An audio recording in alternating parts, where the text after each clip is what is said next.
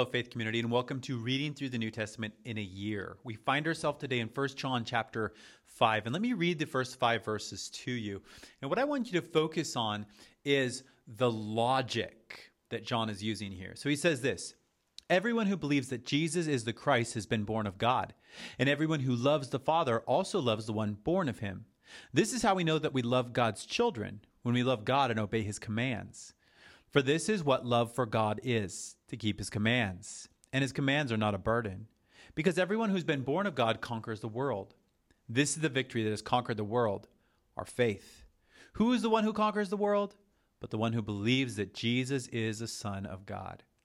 What John does is he creates a chain here where each attribute is leading to the next. So he says, Those who believe in Christ are born of God. Those who are born of God love the Father. Those who love the Father love those born of the Father, love their fellow saints. Those who love the saints obey his commands. Those who obey his commands conquered the world by faith. And it says his commands are not burdensome. Why? Because this is their identity, this is their function, this is who they are. And those who conquer the world by faith believe that Jesus is the Son of God. Now, notice it's, sort of like he's using circular reasoning, which is makes sense in an Eastern mindset. We have a Western mindset here, so we'd see this when we think it's circular reasoning, but that's not how they see it. They see it as spiral reasoning. And what, what spiral reasoning means is it, it means they'll, they'll, hit a concept here and then here and then here and then here, and then they come back to it, but in a different way. And notice at the start, he says they believe Jesus is the Christ. At the end, he says they believe Jesus is the Son of God. He's going through how all of these things are connected, but it's a spiral connection, not a linear connection. It's so important for us to learn to from an Eastern mindset, sort of step out of our Western linear way of thinking to begin to comprehend who we are in Christ. Uh, but then he, he asks this if you believe that Jesus is the Son of God, all these things are true of you. So, how can we know we believe that? How can we know that we believe Jesus is the Son of God? Or how can we know that? How can we have faith in that. And he gives us a couple reasons.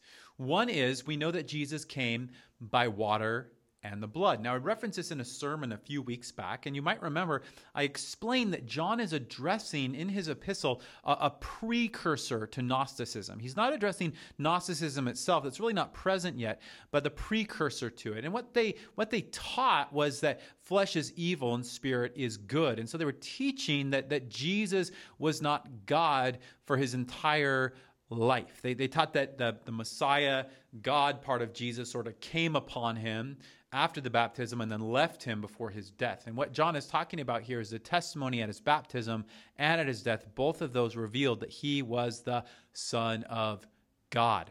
What do I mean? Jesus is baptized, the heavens open, the Father speaks, This is my beloved Son in whom I'm well pleased. At his death, what happens? The spear stabs in, water and blood comes out, and the centurion is standing there. And what does he say? Do you remember? Surely this man was the Son of God.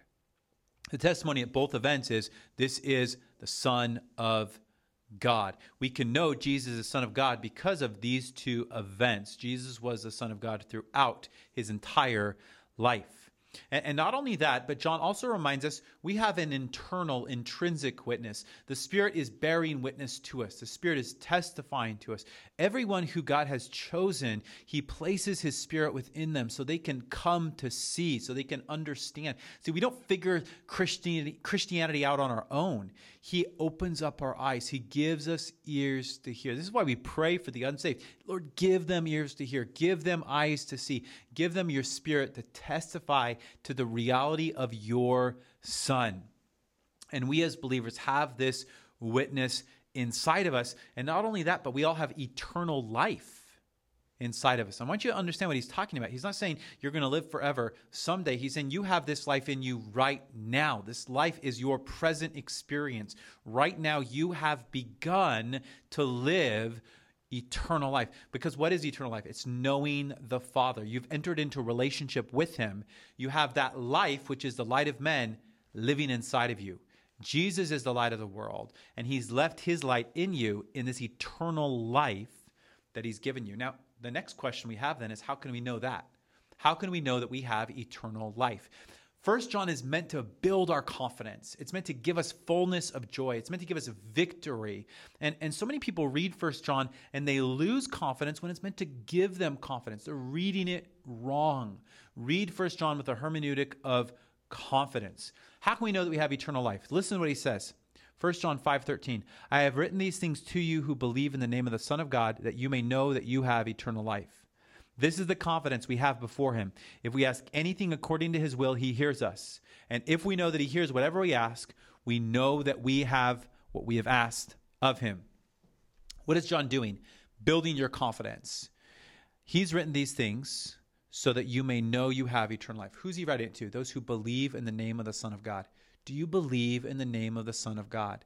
Second thing, have you asked for eternal life? It's the Father's good pleasure to give you the kingdom. The Father wants to give his spirit to who? To everyone who asks. What does James say? You have not because you ask not. Don't believe that you don't have eternal life if you've asked for it. If you believe that Jesus is Son of God and you've asked for this life, He's given it to you. That's where your confidence comes from. I asked and I know who I've asked. I know whom I have believed in, and I'm confident that He's going to be able to give me what I'm asking Him for. This should be the confession of your heart. This is why First John is written. Now, now he talks about praying for the one who's struggling. So he talks about how we can sort of overcome this struggle, but then how do we pray for those who are struggling? And he says there's some believers, uh, he says there's people you should pray for and people you shouldn't pray for. He talks about sin leading to death and sin that doesn't lead to death. Well, the, the sin, the death he's talking about right here is damnation, and the sin that leads to damnation is unbelief. Remember, whatever is not of faith is sin. Why does the Holy Spirit come into the world in John chapter 16? He comes into the world, convict them of sin. Why? Because they do not believe in him. The sin of unbelief is one that cannot be forgiven.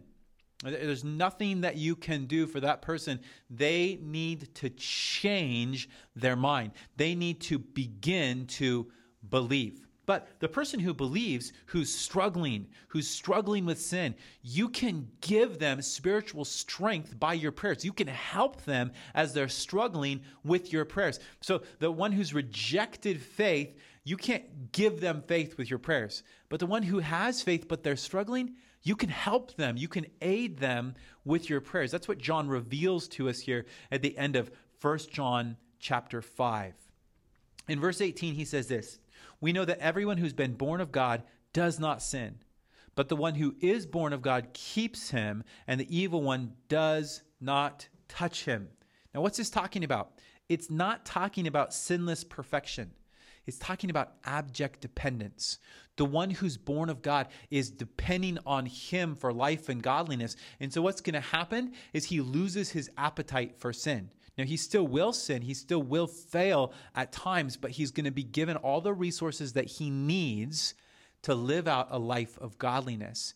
But he has to live in abject dependence. If you if you're born of God and you depend upon him, guess what? He will hold you fast. You may fail at times, but he himself will strengthen and renew you. And this is what he means. The one who's born of God is not walking around in unbelief. This is not who you are. You believe, and so you are held fast. You're walking in, remember that definition I've given you for faith abject dependence. We're of God. The whole world lies under the sway of the evil one. John's whole point here is that you're not under the sway of the evil one. He is not your master. It's one of the reasons that John is writing this epistle is so that people will know Satan is not their master.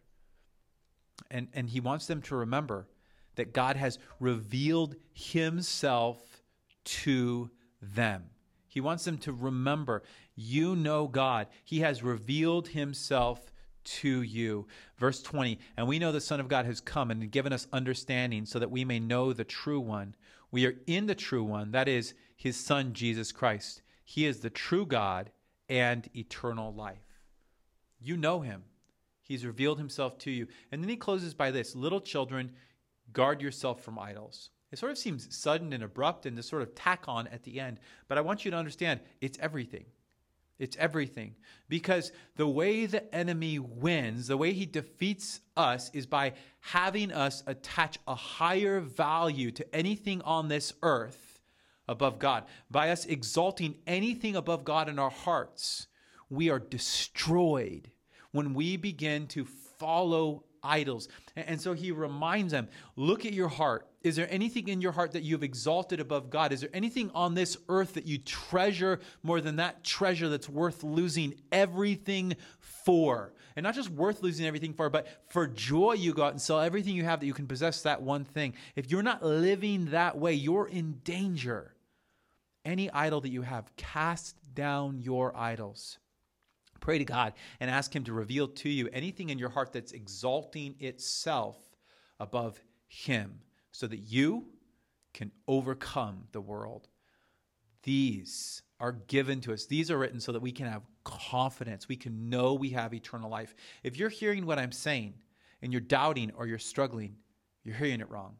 These words are meant to build your confidence, not in what you've done in the past, but in what you can have in the future.